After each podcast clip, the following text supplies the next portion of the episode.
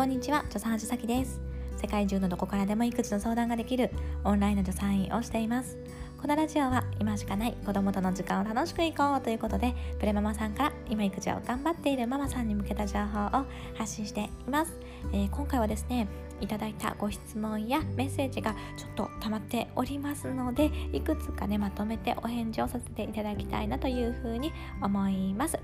ではですねまずねいただいた嬉しいお話からちょっとご紹介させてくださいね、えー、インスタからやってきました。今一日の中で最大のミッションである娘を保育園送り届けるが終了して出勤前にほっと一息お茶を入れながらさきさんのラジオを聴いています。本当優しい声で癒されます。これからも頑張ってください。さきさんの人懐っこい感じとても好きです。ということですね。12月9日にいただいたメッセージです。本当にこういうね。嬉しいです。ありがとうございます。そしてですね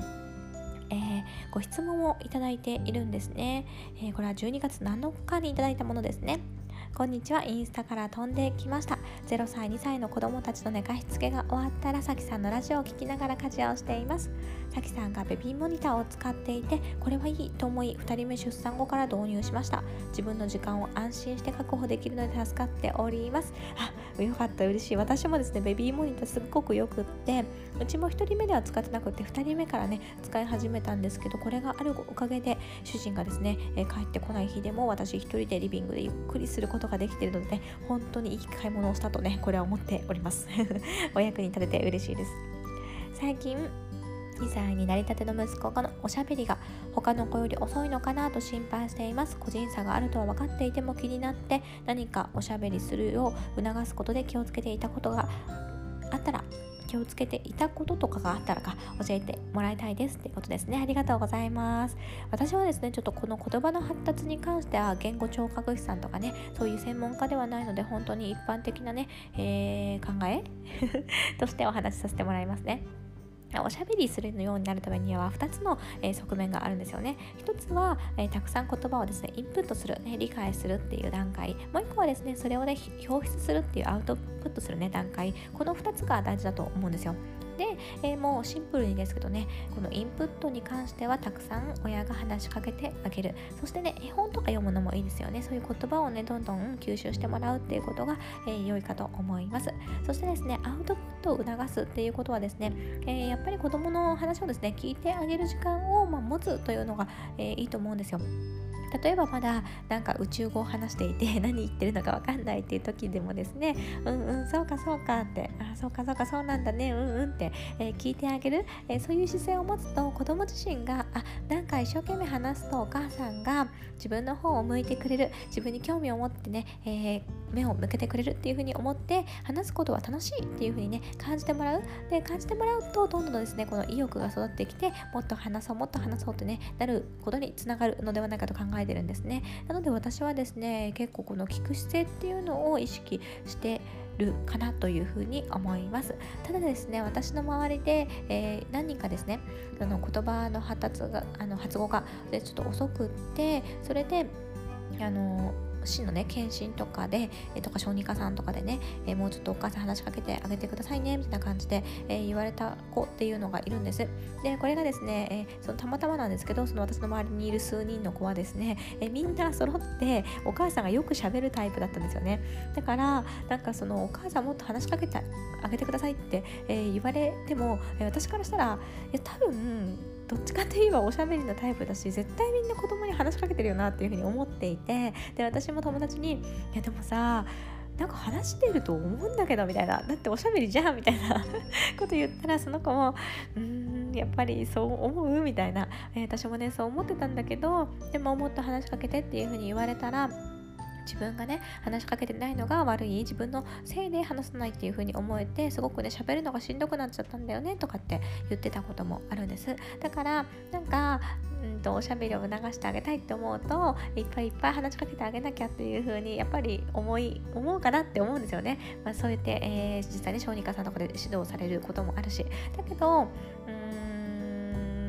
きっとこうやって私にね、えー、ご質問をくださる時点できっと気にしてお話しされてると思うから、えー、それ以上にね頑張りすぎないでというか過度にね、えー、すごくすごく気にしすぎないでいいかなというふうに私は思ってるんですね、え何より一番大事なのはお母さんが楽しくね子育てをすること。でその楽しい雰囲気がね子供にも伝わってで家族みんなでハッピーに過ごすことが一番大事だと思うのでまああの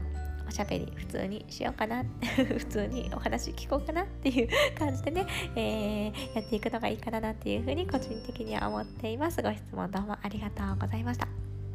ではですねもう一個ご質問読んでいきたいと思います。これはですね、えー、夜間授乳とか、えー、と夜泣きに関することですね。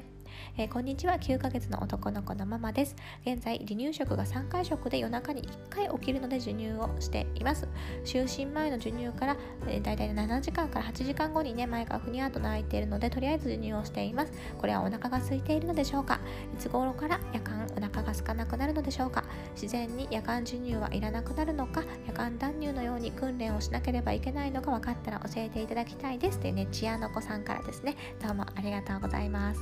でえー、生後9ヶ月ですよね。生後9ヶ月っていうと離乳食がね、まあ、順調に進んでいればみんな3回食になってるかなっていうふうに思うんですけども大事なのはですね、えー、この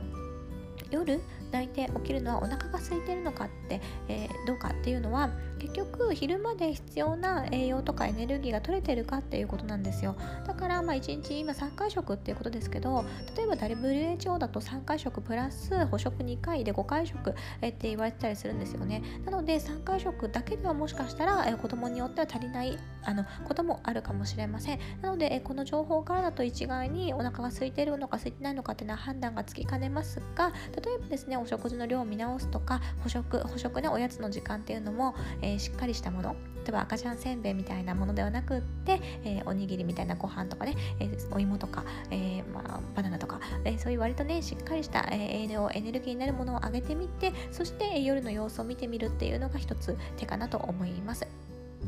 え、なので、え、いつ頃から夜中お腹が空かなくなるのでしょうかっていうご質問に関してはこれは生後何ヶ月になったらお腹が空かなくなるっていうのではなくってその子によってですね、え、昼間どれぐらい食べられているのかそれによる話になっていきます。そして、え自然に夜間授乳はいらなくなるのか夜間断乳のように訓練をしなければいけないのかっていうことなんですけどもこれもね子供によるんですよ、え昼間で必要な栄養が取れるようになれば自然に夜の断乳あ授乳がねなくなるっていう子もいますし、えー、夜のね授乳が、えー、そのお腹が空いているから授乳してるんではなくって